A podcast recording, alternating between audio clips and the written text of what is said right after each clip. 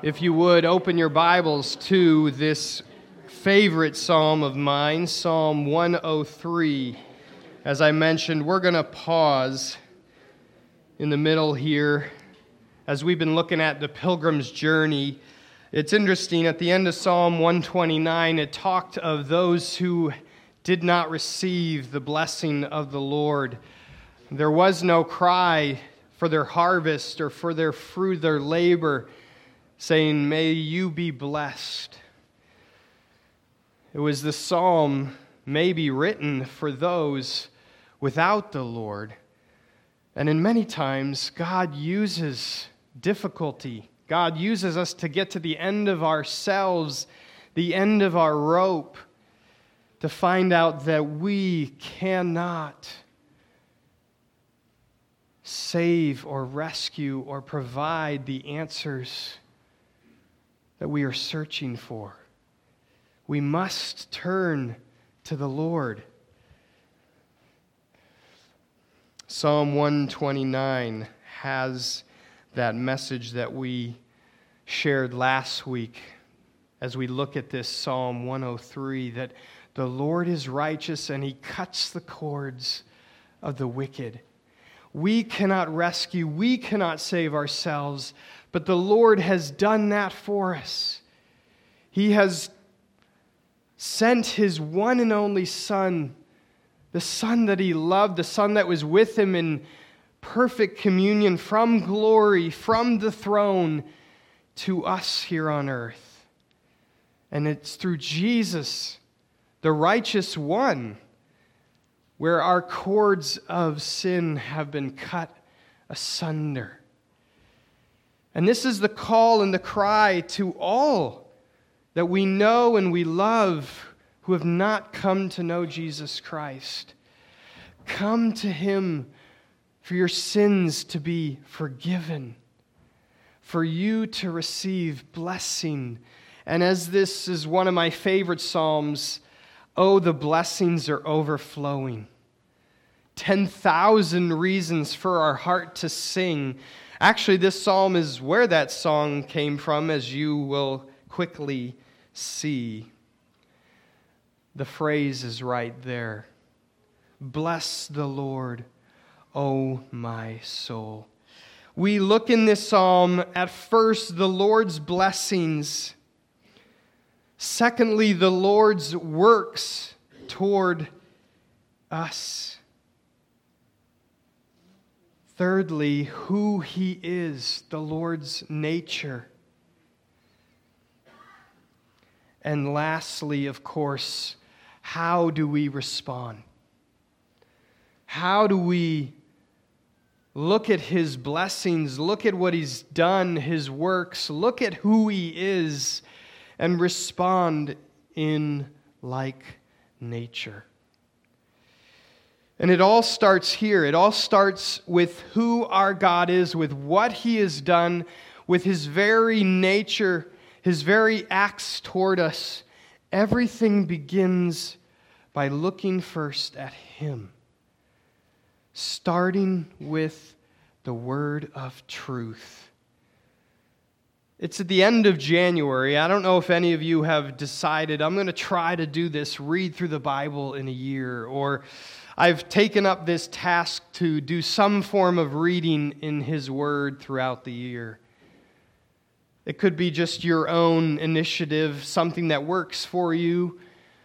I decided a long time ago I was going to go at my own pace, making sure I enjoyed the pace I was going and I could read and comprehend it.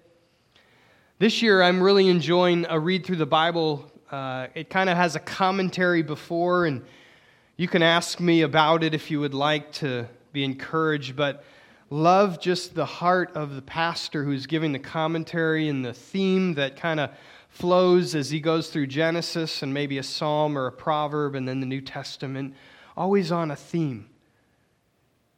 Really enjoyed that. I'll confess first, I'm not caught up.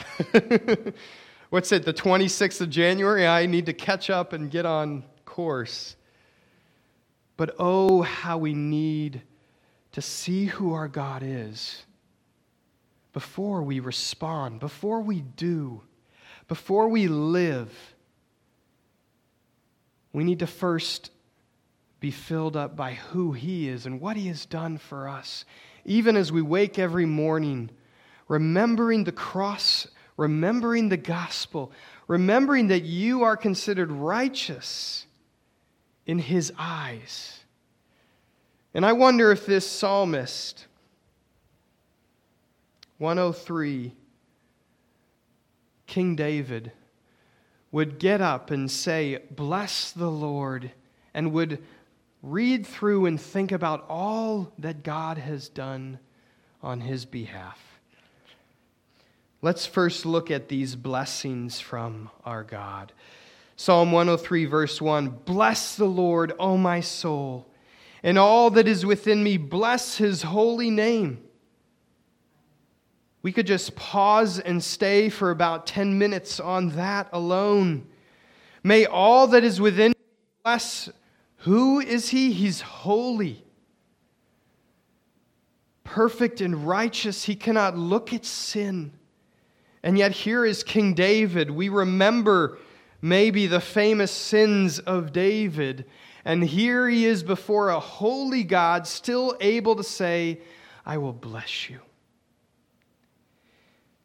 It comes from a heart of confession one of the other familiar Psalms, 51. Have mercy on me, O God. And we're going to look at this next week this idea of the mercy of God. Lord, reach your hand out and give me mercy.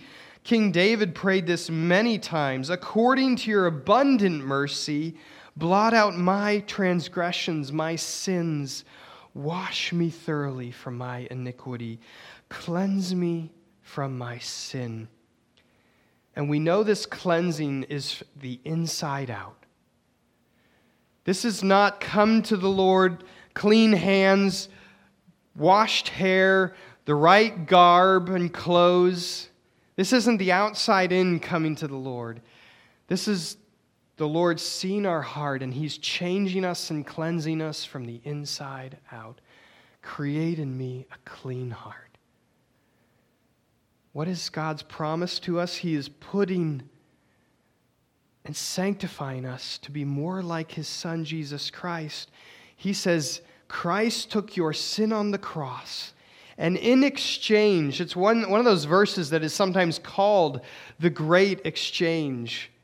Christ taking our sin and we receiving the righteousness of God that we can say, Bless the Lord, O my soul, to a holy God.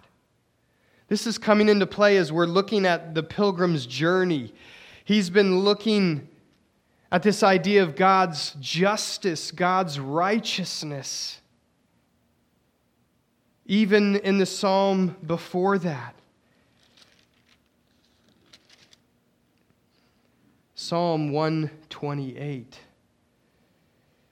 we remember those who fear the Lord, and remember, we talked of this awesome respect, this standing in awe of you. We're learning how the pilgrim views his God as he's on this journey to worship in Jerusalem, teaching us what it means to be a pilgrim on our journey. Even as even this newer movie you might have seen, Pilgrim's Progress, the animated version, has just recently come out to bring again the fresh remembrance that we are on a journey to the heavenly city. Here is David singing out, Bless the Lord, O my soul, and all that is within me. Bless his holy name. And here I go. I'm almost 10 minutes on verse 1. I'm doing what I said I wouldn't do. Bless the Lord, O my soul, and forget not all his benefits. And there are way more benefits than these next three verses. But look at them with me. He forgives all of your iniquity, every sin. He, in his nature, is a forgiving God. He heals all of your infirmities, diseases he redeems your life from the pit. Unfortunately, the Psalms elsewhere talk of this pit. And even in this next psalm, next Sunday, it, it's this cry out of the depths. You could say out of the pit. But unfortunately, the Psalms talk that we, unfortunately, usually create the pit for ourselves. That sometimes we, in our digging and working and laboring for a solution, have actually made the pit larger and harder and wider and deeper. There is no way out. He has reached down and pulled us out of a pit that we could not get out ourselves. He has redeemed us from the pit. This word of redemption, which we're going to also see in our next week's walk of the pilgrim, is this buying out of, this purchasing, that some price was paid for us to be redeemed. It's like our life on the slave market, ready to be sold to the highest bidder chained and shackled. And of course, we know who would win that. Satan said, Ah, I'm the highest bidder. Your name is on my list. And here we are, ready to go as a slave. And Christ says, I have purchased you. You will not be on that list. I have redeemed you, bought you out of. Just like Israel was redeemed out of Egypt into the promised land where God would lead and direct them. Oh, it wasn't a perfect redemption. they wandered, they disobeyed, they grumbled, they got hungry, they complained toward God.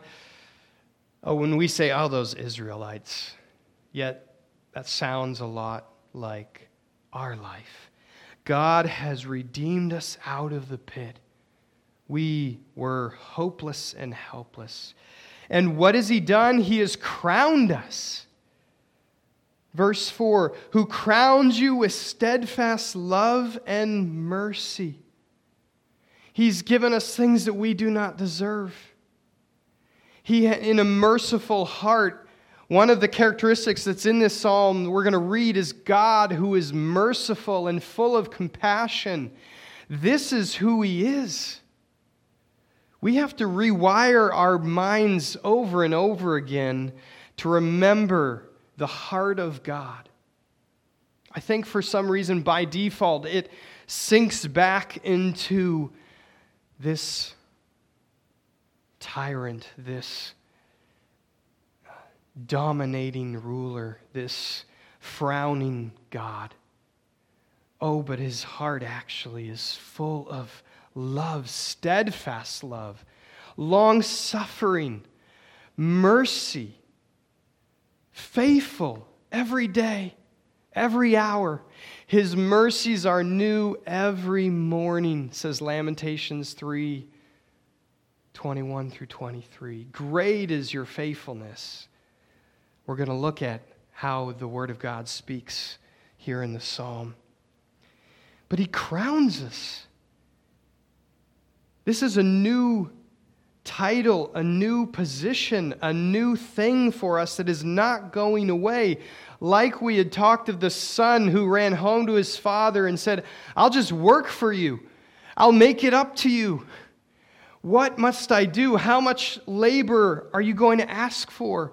And the father says, Take my robe and my signet ring. Like a crowning, he lavishes his love. He blesses us with way more than we deserve. But he doesn't just give us gifts, and he's not the one that we worship just because of the gifts, I pray. Let's not go to him for the gifts, but go to him as the giver of those gifts. For the psalmist says, He satisfies you with good. It's not just about the things we get with a relationship with God, it's about God Himself satisfying us. And in this satisfaction, He renews us. Like when we were 15 years old again. Or my two young ones, Elizabeth and Benjamin, they exhaust us at the end of the day. We are ready to hit the pillow. At least for me, I pray for my wife to get the same sound sleep, but I am just gone. It's a good exhaustion. But how much youthfulness is wrapped up in those little ones? The energy, the excitement, the daddy, mommy, can we do this? The hundreds of why, why, why. Tell me more, tell me more. The sponge that soaks everything up. Our God satisfies us and renews our youth like the eagle. Uh, recently, it's not been an eagle, I wish, but uh, along this telephone or whatever it is, the electricity pole that goes back to our driveway, there's been this giant brown hawk. And every time I'm just kind of driving and I'm like, what is that giant spot in my peripheral? Vi- oh, wow. And just the, I don't know, just for a moment, I pause and just think the majestic stillness and authority that he has over the fields as he's waiting and looking for movement. This hawk just reminds me of vigor, of youthfulness, of just poised. I'm just waiting for him to just kind of jump off of that and swoop down. But he is this presence. Whoa. Yeah, I think that's a real hawk. It's not a crow. I know what those look like. But the same thing happens as we see an eagle soar effortlessly as he circles around, as he's looking for his sustenance, as he's reminding all the other creatures, I'm here. Watch out.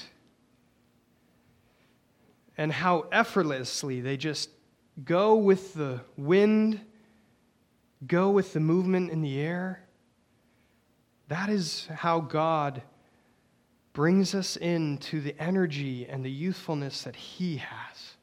When we rest in Him, when we remember all that He has done for us, we're not working for these things.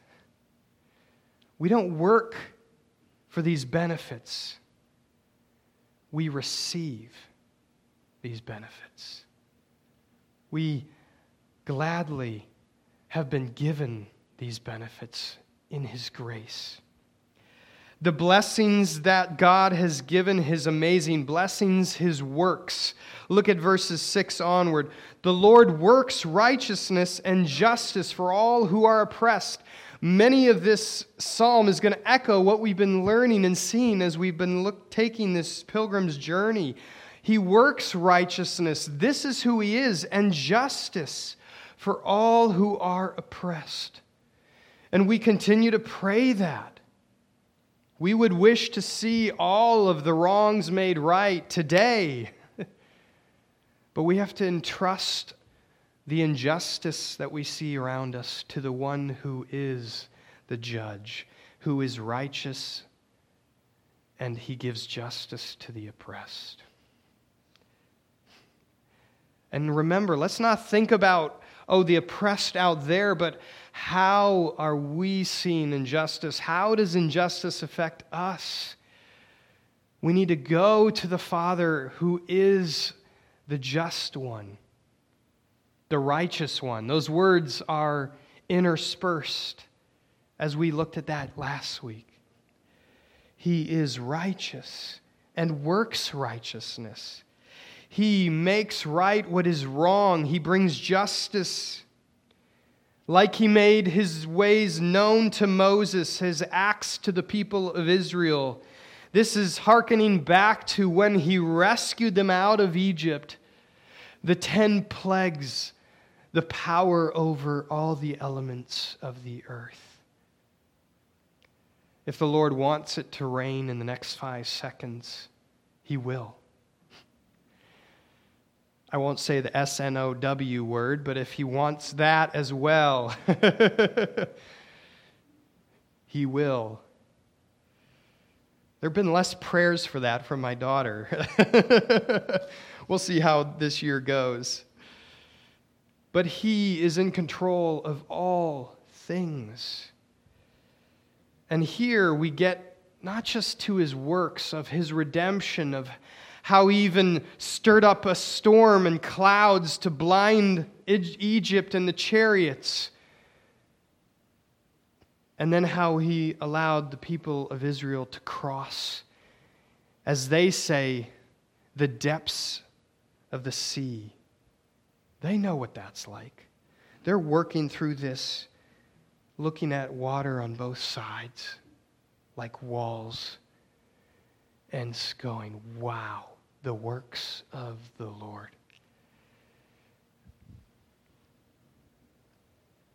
Is there something for you, not just in the blessing, but maybe in the answering of prayer? Maybe in the smallest of details. Maybe in something that has occurred recently that you say, I don't know how I'm going to get out of this, get through this. How am I going to continue to be faithful? And yet you see God in the small details, in a phone call or a name or an answer. God says, I am with you. I'm taking you through my works and my ways. I'm always working on your behalf. We've looked at that as well as the pilgrim journeys. And it gets to the crux of this psalm in verse 8. This is who our God is. The Lord, He is merciful. That is the first word given. This harkens back to when Moses said, Lord, show us, show me who you are. The Lord hid him in the cleft of the rock in Exodus 34. The Lord passed by, and this is what the Lord said I am merciful and gracious, slow to anger, and abounding in steadfast love. I will not always chide, nor will I keep my anger forever. That's a summation of Exodus 34, 6 and 7. But isn't it amazing? It starts with the Lord merciful and gracious. This is the character of our God. He loves to show mercy. He loves to remind us that He is with us. He is gracious. Praise God, He is slow to anger, abounding in steadfast love. Verse 10 He doesn't deal with us according to our sins, nor repay us according to our iniquities. For as high as the heavens are above the earth, so great is His steadfast love toward those who fear Him. Again, this idea of awesome respect of God, of not laughing and mocking and ignoring our Creator, but of being still, of humility, of having our eyes opened. Lord, you made me, you sustain everything around me, you know everything, you know my heart. You are changing me, even when sometimes I don't know how that's happening. You are ever making me more and more like Jesus Christ. He has taken care of our sins, wiped them away. As high as the heavens are above the earth. It's a, an amazing thing as the airplane goes through those clouds and you get on top, and all around you is made visible. You say, wow. You know, down here in Oregon, sometimes you got this wonderful cloud cover. all it is is gray and wet. You get through those clouds. Oh, wait, look at what's out here. Look at the sun. Look at the sunset. I didn't even see it under those clouds. It's glorious. a picture of God's steadfast love, as far as the heavens are above the earth. And I love this promise from the Lord as far as the east is from the west, never to meet. He has removed our sins. He has removed the judgment, the penalty, the oppression. He has and is removing those unrighteous acts. He is changing us within us, creating in us a clean heart. He declares us righteous and He is making us righteous. This big word called sanctification. He is preparing us for that glorious place where we will be with Him forever. And He gives some illustrations of this great love, of His forgiveness, as a father shows compassion to his children. So the Lord shows compassion to those who fear Him. We had one little child saying, Yes. but isn't that the prayer? That's the prayer of my own heart as I show compassion for my kids. But I don't do it perfectly like my Heavenly Father shows compassion. I know Sarah and I have these conversations. Was that really compassionate in your response to Elizabeth? oh, oh yes, let me let me tell you how how yes, let me let me figure out how to talk this out. No, no, no. You're right. That wasn't compassion. That was justice. that was being right. Oh, but our Heavenly Father knows perfect compassion. That is part of who He is. He, he's like the Son who was on earth, and when He came to the crowds, His heart had what? Compassion for the crowd. They were like sheep without a shepherd, they were lost. They were in infirmities, sick, crying out, Jesus, are you there? Have mercy on me, as many cried out to the Savior. As a father shows compassion to his children, so the Lord shows compassion to those who fear him. When we have that awareness of who he is, his presence, he returns us with his compassion. Why? Again, more illustration, for he knows our frame. he knows that we need compassion from a holy, glorious, blazing God on high. You would think the automatic response would be, Whoa! But he knows our frame. He knows that we are but dust. And so he comes actually with mercy and grace and compassion, for he knows our frame. The blessings that we receive from God, the works that God has done on our behalf, the character of our God, this is who he is. and the fact that God and His steadfast love and who He is will never fail us. He is eternal, He lasts forever. He is the God who is established and will never go away as we close with this last part. As for man, his days are like grass, verse 15. He flourishes like a flower of the field, for the wind passes over it, and it is gone, and its place knows it no more. How realistic.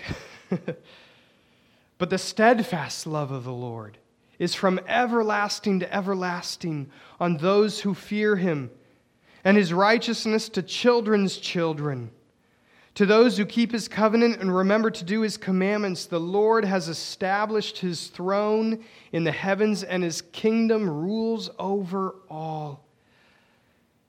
He will never end. He is never going to go away. Again, there's language in there of fearing him, of being in awe of him, because he is always and will ever be our Father, our Creator the one who rules and sits on his throne in heaven. He is established, and we, the reminder, are but a flower in the grass or a little dot on the timeline.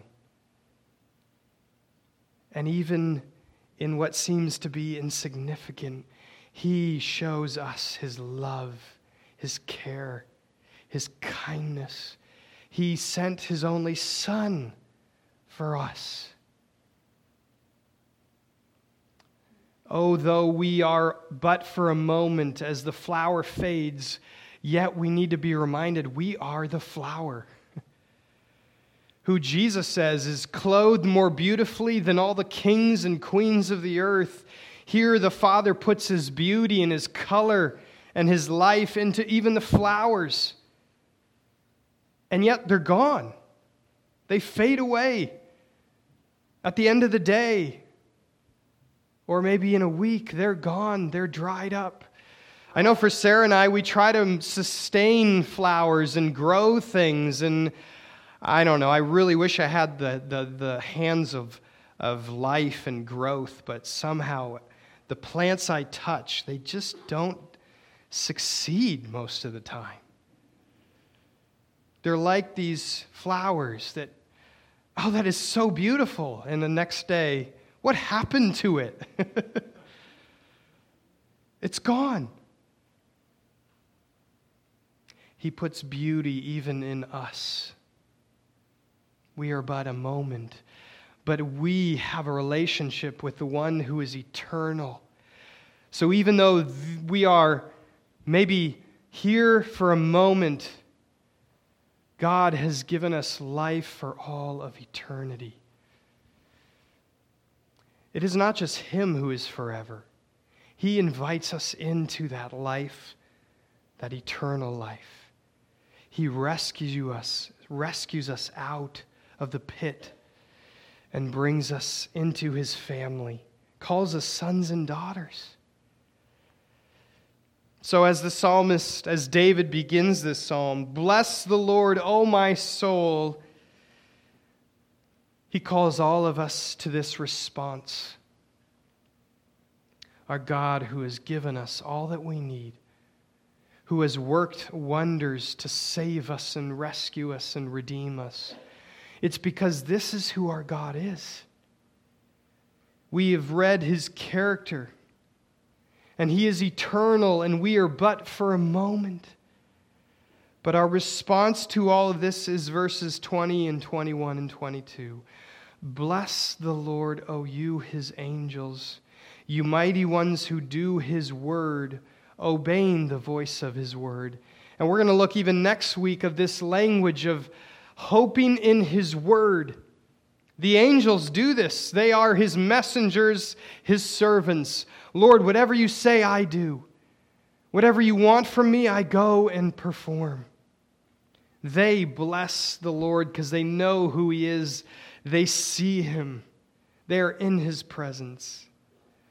Verse 21 Bless the Lord, all His hosts, His ministers who do His will, His servants, His children, the ones He has rescued. And look at even this, verse 22 Bless the Lord, all his works, in all places of his dominion. The things that we see that he, by his hand, sustains. The clouds that were here this morning at 7 a.m., and I said, Wow, it is so dark. Within a moment's notice, blue sky, sun, the day had begun. What a drastic change. The Lord in his works say, Oh, bless you. The birds, as we hear them cheep, cheep, cheep, cheep, chirp, treep, whatever, whatever they're doing, chirping and cheeping and all those things, all the sounds they're making, as we hear them outside our window, have to remember they're singing to their Creator, the one who made them. Bless the Lord. And lastly, bless the Lord, O my soul. You know, I'm, not, I'm surprised this psalm wasn't included in the songs of ascents, as it has now been turned into a song for us to sing. But we, are we in our souls able to say, Bless the Lord? And to then go out and serve with our hands and feet, but first remembering and looking at who our God is, and then responding to do His works as He has done the works in our lives and the works to sustain all that is around us. The works that He tells of us in His Word. When we hear of who our God is, does that make us say, Bless the Lord, O my soul? How can I now serve for Him? Maybe it's just serving someone else in the body of Christ, your family reaching out. Maybe it's serving someone who is lost and you've been praying for. Maybe it's serving someone who dropped their keys or will drop their keys this week or made a mess and is embarrassed or someone in the stores asking for some food or someone helpless and hopeless and homeless maybe how might we serve? How might we be a blessing to someone else? We looked at the last week's psalm. The house and the individuals, they cared nothing for the Lord, and they were not a blessing. The people did not say, Bless you. May the Lord bless you and keep you. But may that not be true for us. I pray you have come to Christ so that we might be able to say, Bless the Lord together. O oh, my soul, may the Lord bless you. Let's close in prayer and song. Father, though this wasn't included in the songbook of ascents, I'm sure it was a song on these pilgrims' hearts. The Lord has redeemed my life out of the pit. He has forgiven all of my sins. He has healed all of my diseases. He has taken me out of the depths and given me new energy and new life. He crowns me with good things, with His love and His mercy.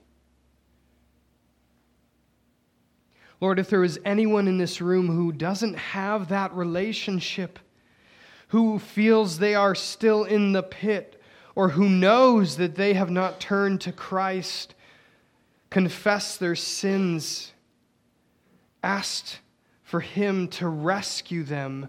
I pray they would do that this morning. Today is the day of salvation. May they wait no longer. May they hold back no longer. May they give an excuse no longer. But Lord, may you bring them to the end of themselves and realize that they must be pulled out of their pit. They must be rescued and redeemed. May they trust in Jesus Christ, that He is their Lord, their Savior, who went to the cross on their behalf. Lord, may we all afresh remember what Christ has done on our behalf, that you have died in our place, and you are not there at the cross, but you have risen again. You have brought us new life, life everlasting. You have defeated death and sin, and you will defeat Satan. He is thrown down, cast down. Lord, you are stronger and greater than him. May we turn to you for our hope. Amen. Amen.